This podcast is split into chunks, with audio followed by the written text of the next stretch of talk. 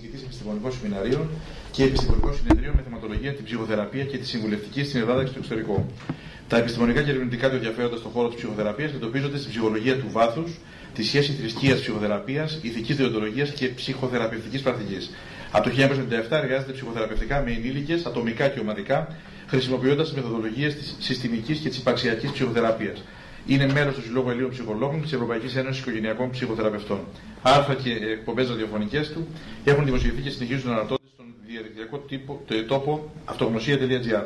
Έχει πρόσφατα γράψει το βιβλίο Το ψυχοθεραπευτικό ταξίδι από το κόμμα της σκιάς στο φως της επίγνωσης. Ο λόγος σα. Ευχαριστώ πάρα πολύ ε, τις εκδόσεις Εμπλό για την πρόσκληση. Είμαι πολύ χαρά εδώ. Ε, άκουσα από τη θέση του, του γονιού και του ψυχολόγου με πολύ ενδιαφέρον την, ε, τον κύριο Παπαγεωργίου που είπε για τις ε, εξαρτήσεις, μίλησε, μίλησε για τις εξαρτήσεις, τον εθισμό στο διαδίκτυο ε, και φυσικά τον άκουσα πολύ λίγο δυστυχώς γιατί και εγώ θα ήθελα να κάνω πολλές ερωτήσεις που αφορούν ας πούμε αυτό την, το, για τα παιδιά εξαρτώντα και είναι τα κίνητρα της εξάρτησης ε, στο διαδίκτυο. Ε, με πάρα πολύ ενδιαφέρον άκουσα την κυρία Σβορόλου για, το, για τη δημιουργική γραφή ε, και από τη θέση του γονιού. Εκεί μιλήσαμε για κάποια άλλου είδους εξάρτηση, η οποία είναι πάρα πολύ θετική εξάρτηση, ε, την εξάρτηση με τη δημιουργικότητα του παιδιού. Πώς δηλαδή ο πόλος της δημιουργικότητας μπορεί να γίνει ένα σημείο αναφοράς και σχέσης ανάμεσα σε εμάς και στα παιδιά. Ε, οπότε, εγώ θα σας πω δύο κουβεντούλες γιατί το θέμα είναι τεράστιο, χρειάζεται πολλές ομιλίες για να εξαντληθεί. Δύο κουβεντούλες ε, για την συνεξάρτηση. Ε, εδώ βάζουμε ένα πρόθεση συν στην εξάρτηση. Είναι λίγο διαφορετικό. Τι θα πει συνεξάρτηση; Συνεξάρτηση είναι η εξάρτηση, με τη σημάδια εξάρτησης, όπως εμφανίζεται μέσα στις ανθρώπινες σχέσεις. Στις σχέσεις του έρωτα, στις συντροφικές δηλαδή σχέσεις και τις σχέσεις μέσα στην οικογένεια. Ε, τώρα θα μου πείτε γιατί μιλάω για αυτό το θέμα, γιατί είναι τόσο ενδιαφέρον αυτό το θέμα; Έχω κάνει πολλές ομιλίες πάνω σε αυτό το θέμα. Στο βιβλίο μου γράφω αρκετά για αυτό το θέμα, με έχει απασχολήσει πολύ, αλλά γιατί με έχει απασχολήσει το ερώτημα; Το, η απάντηση είναι πάρα πολύ απλή. Με έχει απασχολήσει γιατί, γιατί ε, τα τελευταία 20 χρόνια που εργάζομαι ψυχοθεραπευτικά, έχω συναντήσει, ε, έκανα το τελευταίο καιρό ένα απολογισμό, μια στατιστική έτσι, αξιολόγηση των δεδομένων των ανθρώπων που έρχονται σε μένα τα τελευταία 20 χρόνια και συνειδητοποίησα λοιπόν πριν από δύο χρόνια ότι το 90% των περιπτώσεων που έρχονται στο γραφείο μου το ψυχοθεραπευτικό ανήκουν σε μία, στην εξής κατηγορία ανθρώπων. Είναι άνθρωποι που είτε συμβιώνουν, άνθρωποι από 20 έως 50 χρονών ως επιτοπλίστων, οι οποίοι σε όλες αυτές τις ηλικίες, στο φάσμα των ηλικιών, συμβιώνουν σε μια οικογενειακή πολυκατοικία. Η οικογενειακή πολυκατοικία, όπως καταλαβαίνετε, ε, την, την οποία λέω στο βιβλίο ως ελληνική οικογενειακή πολυκατοικία, είναι το εξής πολύ απλό φαινόμενο. Είναι μια, ένα τριόροφη οικοδομή, τετραόροφη, διόροφη ε, οικοδομή, στην οποία συμβιώνουν άνθρωποι, ε, γονείς και παιδιά, ε, για ένα μεγάλο χρονικό διάστημα της ζωής τους, δεν υπάρχει καμία πρόθεση πέρα από το οικονομικό κομμάτι ή την οικονομική αδυναμία να αποχωρήσουν από αυτό το πλαίσιο συμβίωσης. Δηλαδή, αποκλείουμε τους οικονομικούς λόγους σαν εμφανές ορθολογικό αίτιο, τους βάζουμε στην άκρη. Και ε, επίσης και σε μια άλλη κατηγορία, στην κατηγορία των ανθρώπων που συμβιώνουν συναισθηματικά πέρα από την, ε, πέρα από την συμβίωση σε ρεαλιστικό φυσικό πλαίσιο που είναι αυτά τη οικογενειακή πολυκατοικία. Το 90% λοιπόν των περιπτώσεων που βλέπω ανήκουν έμεσα είτε άμεσα σε αυτού του τύπου την κατηγορία.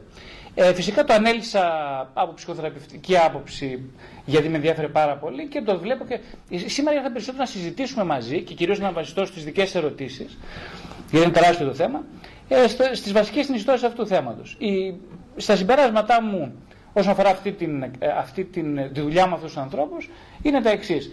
Πρώτον, ότι η συνεξάρτηση έχει να κάνει με την αδυναμία κάποιου να υπάρξει μόνος του ως υπαρξιακή οντότητα. Δηλαδή, σαν ένας άνθρωπος ο οποίος ε, μπορεί να βασιστεί στα πόδια του. Πάρα πολλοί βέβαια άνθρωποι από εμάς, ειδικά σε περιόδους οικονομικής κρίσης, προσχηματι... Ε, ε, περισσότερο μιλάνε, χρησιμοποιούν σαν πρόσχημα στον εαυτό τους και στους άλλους ότι είναι οικονομική κρίση, και δεν βγαίνουμε, θα μείνουμε με την οικογένεια και όλα αυτά. Η εμπειρία μου έδειξε όμως ε, ότι δεν συμβαίνει ποτέ αυτό.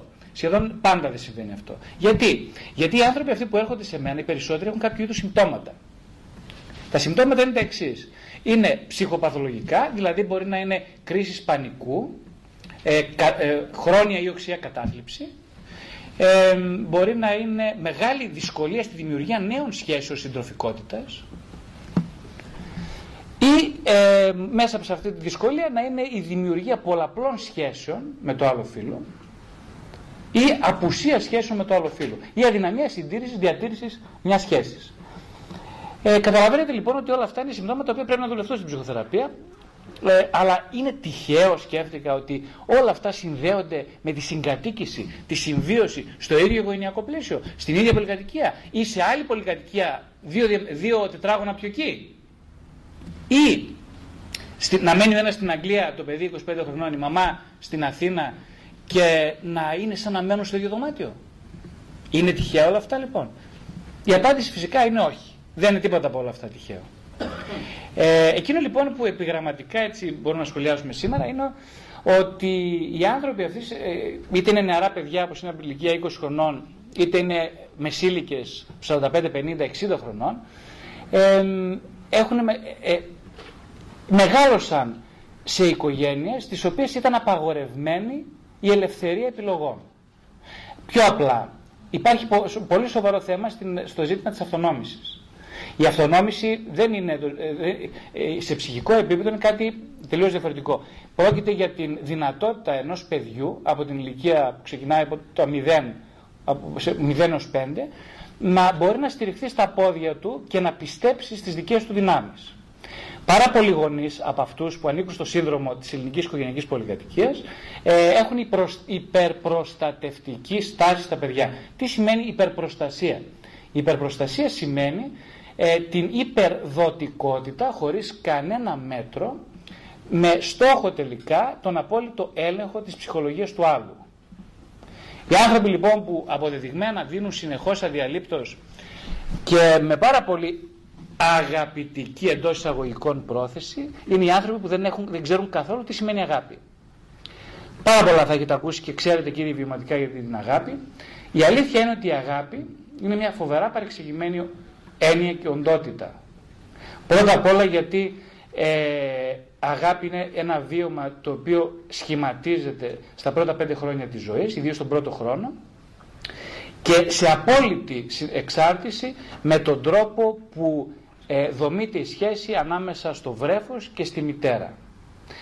Η σχέση έχει δύο βασικά σημεία. Το πρώτο είναι η διαδικασία της σύνδεσης, Εμείς οι δύο είμαστε ένα δηλαδή. Αυτό είναι το πρώτο πράγμα που σχημα... η πρώτη αντίληψη που το μωρό γνωρίζει για τον εαυτό του από, την πρώτη, από τον πρώτο χρόνο της ζωής του. Ε, και από εκεί και πέρα όμως πρέπει να γίνει μια, αυτο, μια αυτόνομη οντότητα. Οπότε από τον πρώτο χρόνο και μετά πρέπει να μετασχηματιστεί η ενότητα σε ικανότητα να υπάρχει μόνο του σε κάποιο φυσικά βαθμό ανεξαρτησίας, αλλά ταυτόχρονα μπορεί να είναι και μαζί με τη μητέρα του. Αυτά λοιπόν τα δύο πραγματάκια είναι πολύ διαστρεβλωμένα στις ψυχές πάρα πολλών γονέων.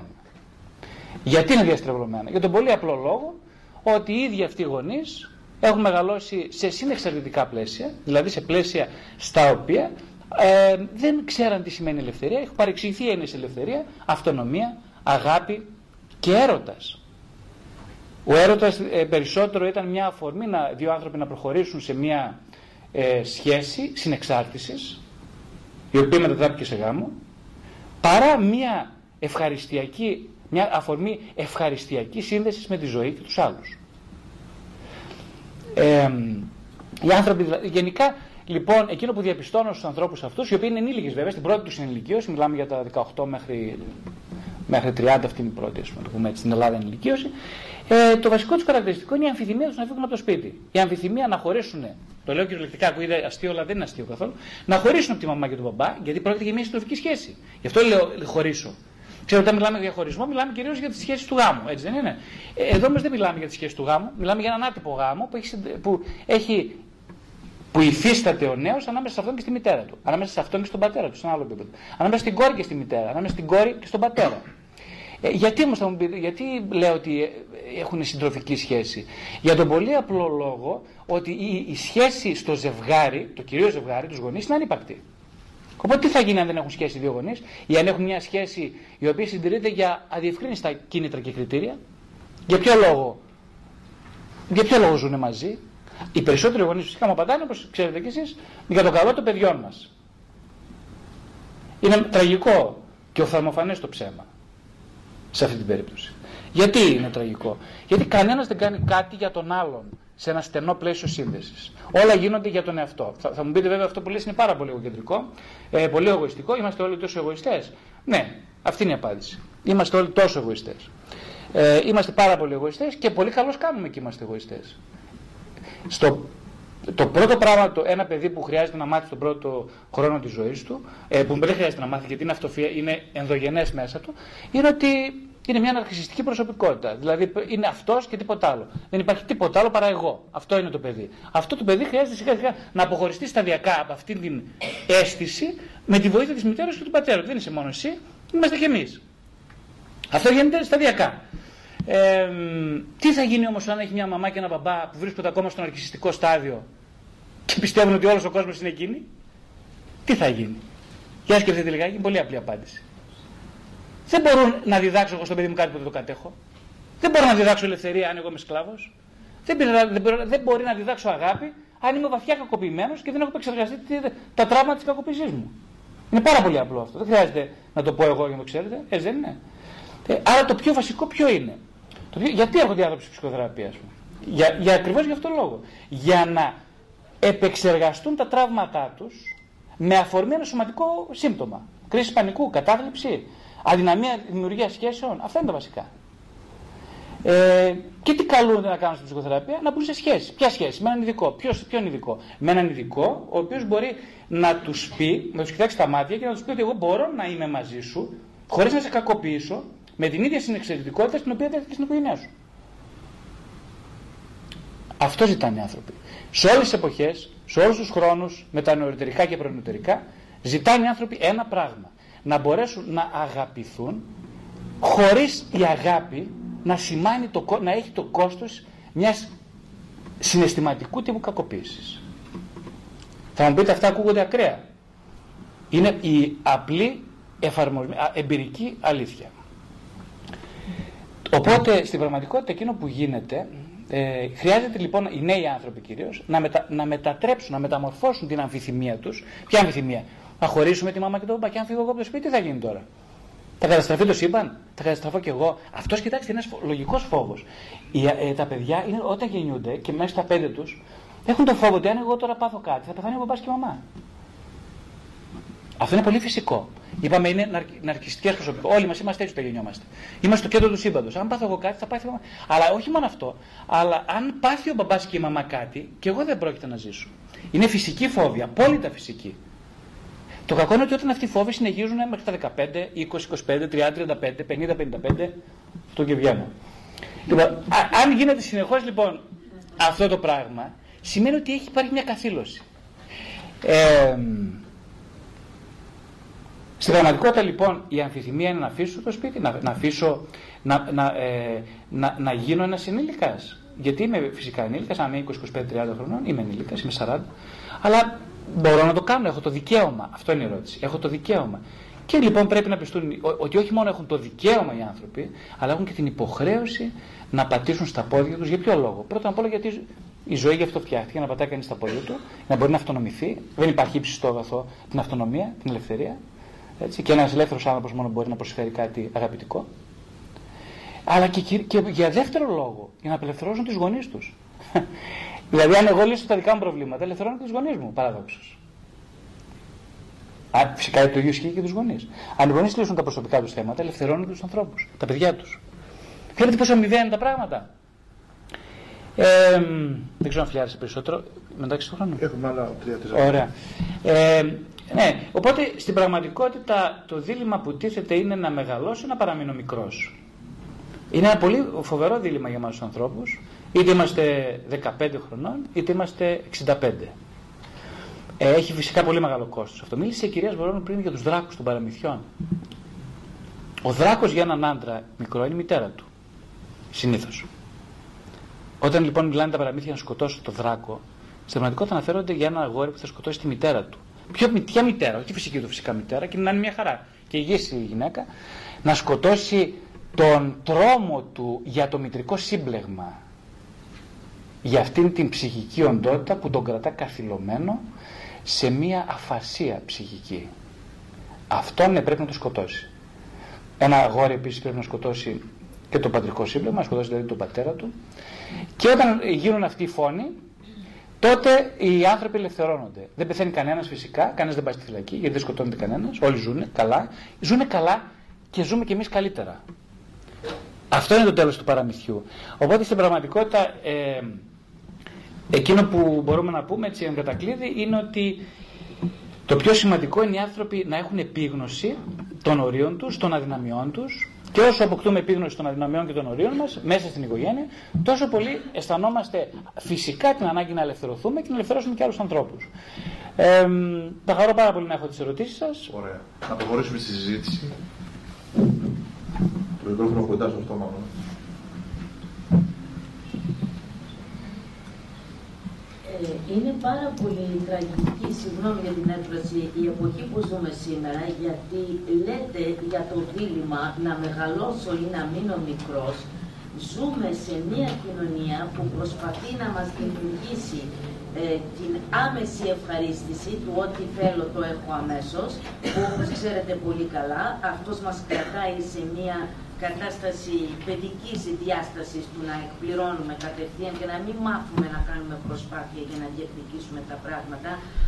Άρα πώς Πώς το μελετάτε το θέμα αυτού του διλήμματος του να μεγαλώσω ή να μείνω μικρός σε μια κοινωνία που σπρώχνει τα άτομα να είναι ανώριμα, να εκπληρώνουν οποιαδήποτε τους επιθυμία, είτε είναι το χάμπουργκερ, είτε να έχουν ένα άτομο στη διάθεσή τους μέσω διαδικτύου κτλ. κτλ, κτλ. Πώς όταν το κύμα μας τραβάει στο να μείνουμε μικροί, πώς οδηγούμαστε στο να μεγαλώσουμε. Πολύ ευχαριστώ πάρα πολύ για την ερώτηση. Ε, είναι πραγματικά. Πολύ καλά, πολύ καλά την είπατε, εξαιρετικά. Ε, είναι πραγματικά ένα μεγάλο δίλημα. Θέσετε ένα κοινωνικό πλαίσιο που αφορά αυτό το δίλημα. Παρά, πραγματικά ένα, είναι κοινωνικό ερώτημα. Δεν είναι μόνο κοινωνικό όμως. Δηλαδή, ε, είπατε πώς θα ελευθερωθούν οι άνθρωποι, πώς να, ε, να ελευθερώσουμε κάποιον από, το, από, από, από, από τη δική μας ανάγκη να είμαστε δέσμοι της επιθυμίας. Ε, αυτό που είπατε ταιριάζει πάρα πολύ με, την, με, αυτό, ε, με, με αυτό που είπε έμεσα η κυρία Σβορώνου πριν για τα παραμύθια. Είπε για το φόβο, είπε για τους δράκους, για, τους, για το φόβο. Ε. Στην πραγματικότητα τι γίνεται, οτιδήποτε υπάρχει εκεί έξω αντικατοπτρίζει κάτι εδώ μέσα. Δηλαδή, ε, αυτός ο φόβος του να μην μεγαλώσω, έτσι, ε, είναι ένας πολύ εσωτερικός φόβος και ο τρόπος να τον αντιμετωπίσει κανείς είναι να τον δει. Ε, όπως πολύ σωστά είπε και η προλαλήσασα, δεν πρέπει τα παιδιά να τα, ε, να τα δεσμεύουμε σε ένα κόσμο τεχνητό. Ο κόσμος των παραμυθιών είναι ένας κόσμος ε, που, επειδή με ενδιαφέρει πολύ το παραμύθι, αυτό λέω, είναι, δουλεύω και με παραμύθια, ε, είναι ένας κόσμος ο οποίος δίνει πάρα πολλές αφορμές προβολών. Δηλαδή να προβάλλουμε πάνω στο παραμύθι, στον κακό δράκο, στην κακιά μητριά, ε, στους, ε, σε, σε όλους τους κακούς, να προβάλλουμε το φόβο για το δικό μας κακό, αλλά και την εγκατοίκηση, τη συγκατοίκησή μας με το κακό μέσα μας. Ο άνθρωπος είναι μια πολυδιάστατη οντότητα, έχει πολύ κακό και πολύ καλό. Ε, κανένας δεν σώθηκε αναγνωρίζοντας μόνο τις καλές του ποιότητες, γιατί αυτό είναι μια μονομερής διάσταση και δεν οδηγεί σε καμία αυτογνωσία. Ε, εκείνο που χρειάζεται λοιπόν να αρχίσει να βλέπει κανείς συνολικά τον εαυτό του, να αντιμετωπίσει τους φόβους του. Ε, ε, δεν νομίζω ότι είναι πρόβλημα τόσο πολύ της κοινωνίας η δική μου ανάγκη να ικανοποιήσω την επιθυμία μου ε, σε ένα πρώτο επίπεδο. Νομίζω ότι είναι βασικό δικό μου θέμα. Έχουμε μάθει μισοί άνθρωποι πολύ εύκολα να πετάμε τον μπαλάκι σε πολιτικούς, σε κοινωνικά πλαίσια κλπ. Αυτό ισχύει σε κάποιο βαθμό. Το κοινωνικό πλαίσιο και το, το σχέδιο μιας ολόκληρης εποχής είναι αυτό που, όπως το είπατε. Όμως, εγώ τι μπορώ να κάνω γι' αυτό είναι το ερώτημα. Εγώ προσωπικά τι μπορώ να κάνω. Εκείνο που μπορώ να κάνω είναι να γνωρίσω τους δικούς μου φόβους, να γνωρίσω τις δικές μου αναστολές, αυτά τα πράγματα που με τραβάνε προς τα πίσω, εμένα προσωπικά. Έτσι, να ξεκινήσω μια αυτογνωστική διαδικασία που θα με, μου επιτρέψει να μην είμαι υποκριτής και ψεύτης με το δικό μου εαυτό. Έτσι. Όταν το, στο βαθμό που το κάνω αυτό και να γνωρίζω τους, ότι η επιθυμία με τραβάει από τα μαλλιά, ότι είμαι εξαρτημένος από το κομπιούτερ, είμαι εξαρτημένος από τη μάνα μου, ή από την αδερφή μου, από τον πατέρα μου, στον ίδιο βαθμό έχω κίνητρα να φύγω από αυτές τις εξαρτήσεις. Άρα το πρώτο βασικό σημείο είναι να αρχίσω να αναγνωρίζω πράγματα. Ξέρετε, ένα βασικό θέμα είναι ότι δεν αναγνωρίζουμε πράγματα. Δεν θέλουμε να αναγνωρίσουμε.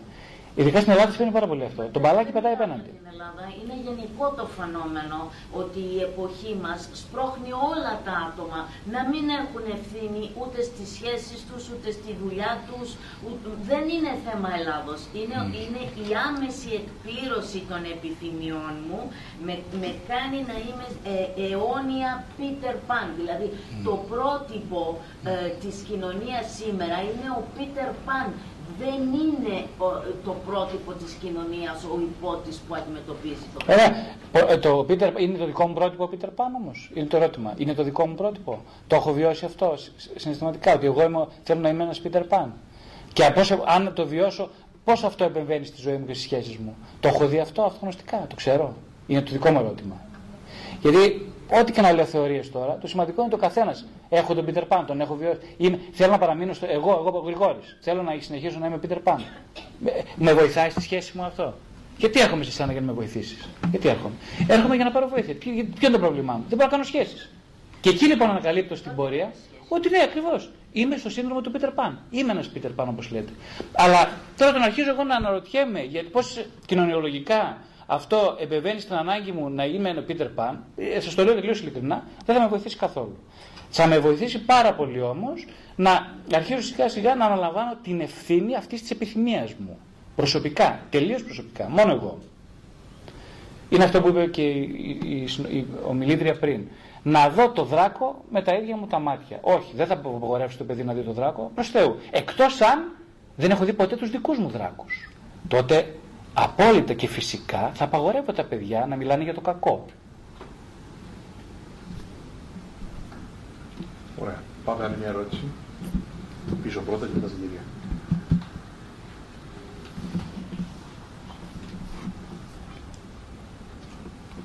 Ε, επειδή ε, στον χώρο της Καλύχης συνεχόμαστε σε επαφή με τα παιδιά για αρκετή ώρα και νομίζω ότι κάθε παιδί είναι η εικόνα της οικογένειάς του.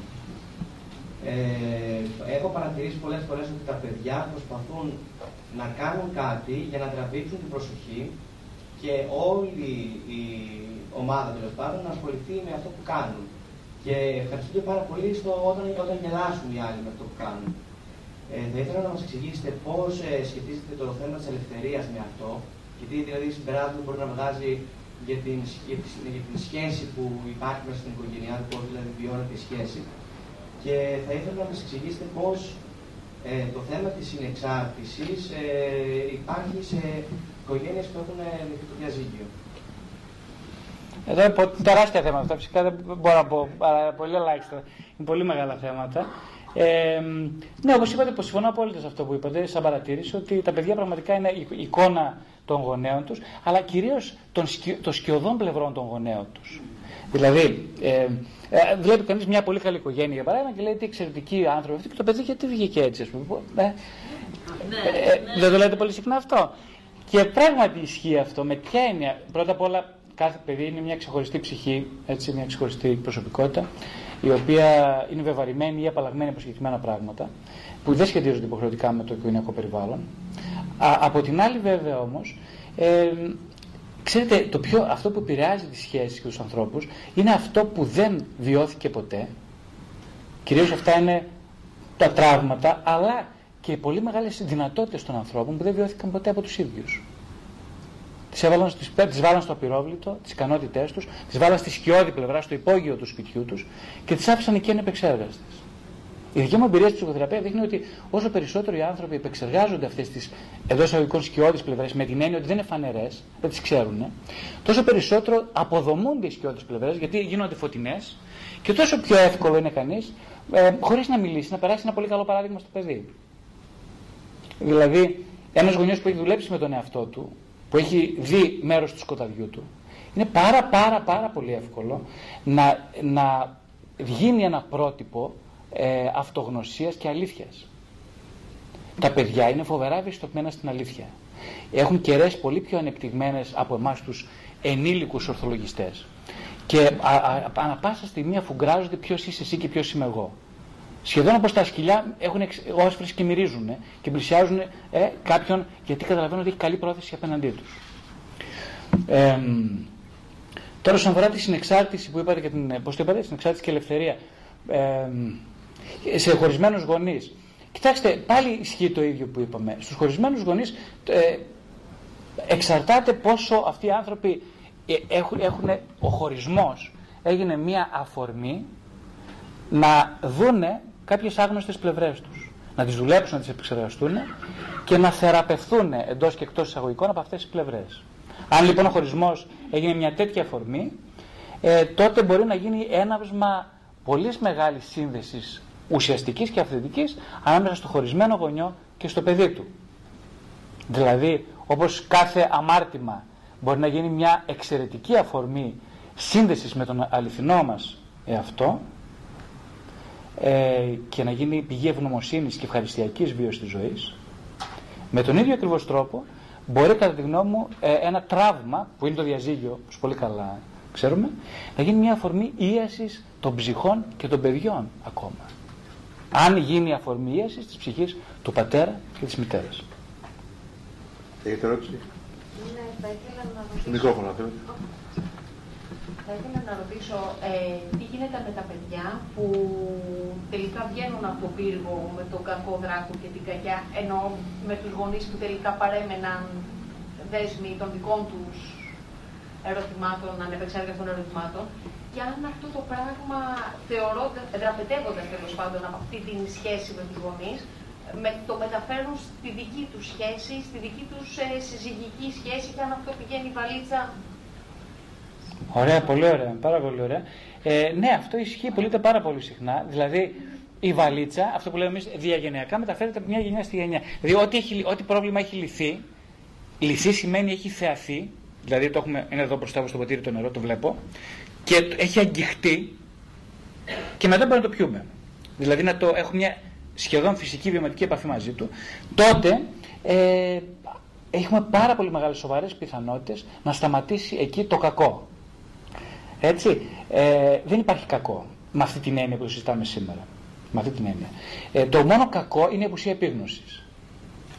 Για να μην μπερδευτούμε και, και μην γίνει παρεξήγηση, επίγνωση δεν σημαίνει διαβάζω πολλά βιβλία και γνωρίζω τι συμβαίνει στη Μαρία όταν κάνει εκείνο. Δεν σημαίνει αυτό επίγνωση. Επίγνωση είναι κάτι τελείως διαφορετικό. Είναι μια βαθιά υπαρξιακή μετακίνηση. Στο βαθμό λοιπόν που δημιουργεί η επίγνωση μια βαθιά υπαρξιακή μετακίνηση, αυτό που λέμε στη γλώσσα της Εκκλησίας μετάνοια, ε, αυτού του τύπου λοιπόν η μετάνοια ε, μπορεί να συγκλονιστικά να αλλάξει τη ζωή και την αλλάζει τη ζωή. Και όταν αλλάξει η ζωή, η εσωτερική ενό ζωή, αλλάζει και η εξωτερική.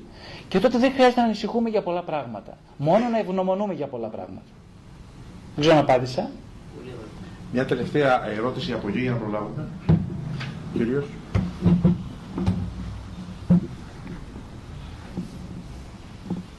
Ε, είπατε βέβαια και ε, για τον έρωτα και την αγάπη ότι συνδέονται αυτά τα δύο. Ε, υπάρχει, από όσο ξέρω, ε, στην εποχή μας, τους τελευταίους αιώνες, στον δυτικό κόσμο ειδικά, η διαχείριση του έρωτα ως μια κατάσταση που ε, έρχεται ως αποτέλεσμα μιας σχέσης που έχει προϋπάρξει. Δηλαδή έχει προϋπάρξει μια διαδικασία σχέσεως ανάμεσα σε δύο ανθρώπους, ας πούμε, και δημιουργείται ο έρωτας, δημιουργείται μια κατάσταση την οποία μετά την εκλαμβά, την παίρνουμε και την διαχειριζόμαστε. Ε, ετούτη στο συμπόσιο του Πλάτωνος, αλλά και ο Άγιος Μάξιμος Ομολογητής Μεταχριστών, προτείνουν πέρα από αυτό ε, να δούμε τον έρωτα. Καταρχήν ο Άγιος Μάξιμος, ο Μάξιμος Ομολογητής ταυτίζει τον έρωτα με την αγάπη ε, και προτείνουν να δούμε ο Σοκράτης και ο Μάξιμος να δούμε τον έρωτα ως υποκινήτρια δύναμη ε, ώστε να, να σχετιστούμε με τον κόσμο και όχι να έρθει ως αποτέλεσμα μιας σχέσεως που ήδη έχει προϋπάρξει. Θα μπορούσε ο έρωτας και η αγάπη βέβαια συνδεόμενη με αυτόν εκτός από αυτό που ήδη γνωρίζουμε να αποτελέσει και αυτό που λέει ο Σοκράτης και ο Μάξιμος ομολογητής. Δηλαδή, εάν το, μετα, το μεταποιήσουμε στους νόες μας και το δώσουμε και έτσι ως μια δύναμη φυσική μεν υποκινήτρια για που μας υποκινεί να δούμε σε σχέσεις με τον κόσμο. Μήπως αυτό αποβεί επικοδομητικό στη λύση πολλών προβλημάτων; Γιατί η πρώτη έννοια που έχουμε στο μυαλό μας ουσιαστικά μας οδηγεί στην οικειοποίηση του άλλου. Δηλαδή, μας, ε, καταλήγουμε στο να ε, ε, ε, έχει προηγηθεί μια διαδικασία σχέσεως ανάμεσα σε δύο ανθρώπους, μετά οικειοποιεί το ένα στον άλλο και λέμε ότι αυτό είναι έρωτας. Μήπως, εάν δεν οδηγήσουμε τα πράγματα στην οικειοποίηση, αλλά δούμε τον έρωτα ως μια φυσική δύναμη υποκίνησης για να έρθουμε σε σχέση με τον κόσμο και από εκεί και πέρα να αρχίσουμε να δημιουργούμε τη σχέση αυτή με κάποιον. Μήπως αυτό επίσης θα ήταν επικοδομητικό, το ίδιο επικοδομητικό με το να συζητούμε τη διακήρυξη του κατόπιν εορτής. Ευχαριστώ. Μάλιστα, μάλιστα. Ωραία, κοιτάξτε τώρα, είναι τεράστια θέματα. Θέλει πολλή ώρα για να μιλήσει κανείς και όχι να μιλήσει, πρέπει να επεξεργαστεί πράγματα που αφορούν τον έρωτα. Ο έρωτας, κοιτάξτε, καταρχάς είναι κατά τη γνώμη μου βασικά ενδοψυχικό φαινόμενο δεν είναι μια εξωτερική πραγματικότητα. Εμείς την αντιλαμβανόμαστε ως κάτι εξωτερικό. Είναι ένα βαθύ, πολυδιάστατο, ενδοψυχικό φαινόμενο που ε, αν αποδομηθεί πάβει να υπάρχει έρωτας με τη μορφή του ρομαντικού ειδηλίου. Όπως ε, αναφέρεστε σε αυτό. Ε, τώρα, από εκεί και πέρα, ε, η γνώμη μου είναι ότι ε, όπως σας είπα και πριν έμεσα στην προηγούμενη ερώτηση, ότι ε, είναι καλό κανείς να βιώνει πράγματα, να, να μπει στην πλάνη του, του έρωτα, με την έννοια του ρομαντικού ειδηλίου, να τον αποδομήσει, να τον, να τον, αποδομήσει, να τον επεξεργαστεί βιωματικά και όταν φτάσει σε ένα σημείο και καταλάβει ο ίδιος προσωπικά ότι ε, δεν οδηγεί κάπου αυτή η δουλειά, έτσι, ή οδηγεί κάπου, τότε θα περάσει στο επόμενο στάδιο του έρωτος. Στο επόμενο στάδιο. Το επόμενο στάδιο του έρωτα λοιπόν είναι ε, ο καθένας, δηλαδή ο έρωτας είναι ένας φαινόμενος στο οποίο έχει πολλές κλίμακες και κανείς το πλησιάζει ανάλογα με την, ε, με την αυτογνωστική του κατάσταση. Ε, ξεκινάμε πάντα από το ρομαντικό ειδήλιο. Όταν μιλάμε για έρωτα, τουλάχιστον σε αυτές εδώ τις αίθουσες, μιλάμε κυρίως περισσότερο για ρομαντικό ειδήλιο. Αλλά είναι κάτι πολύ περισσότερο, όπως ξέρετε κι εσείς. Έτσι. Ε, αυτό. Ωραία. Ε, ευχαριστούμε πάρα πολύ τον κύριο Εγώ ευχαριστώ πάρα πολύ. για την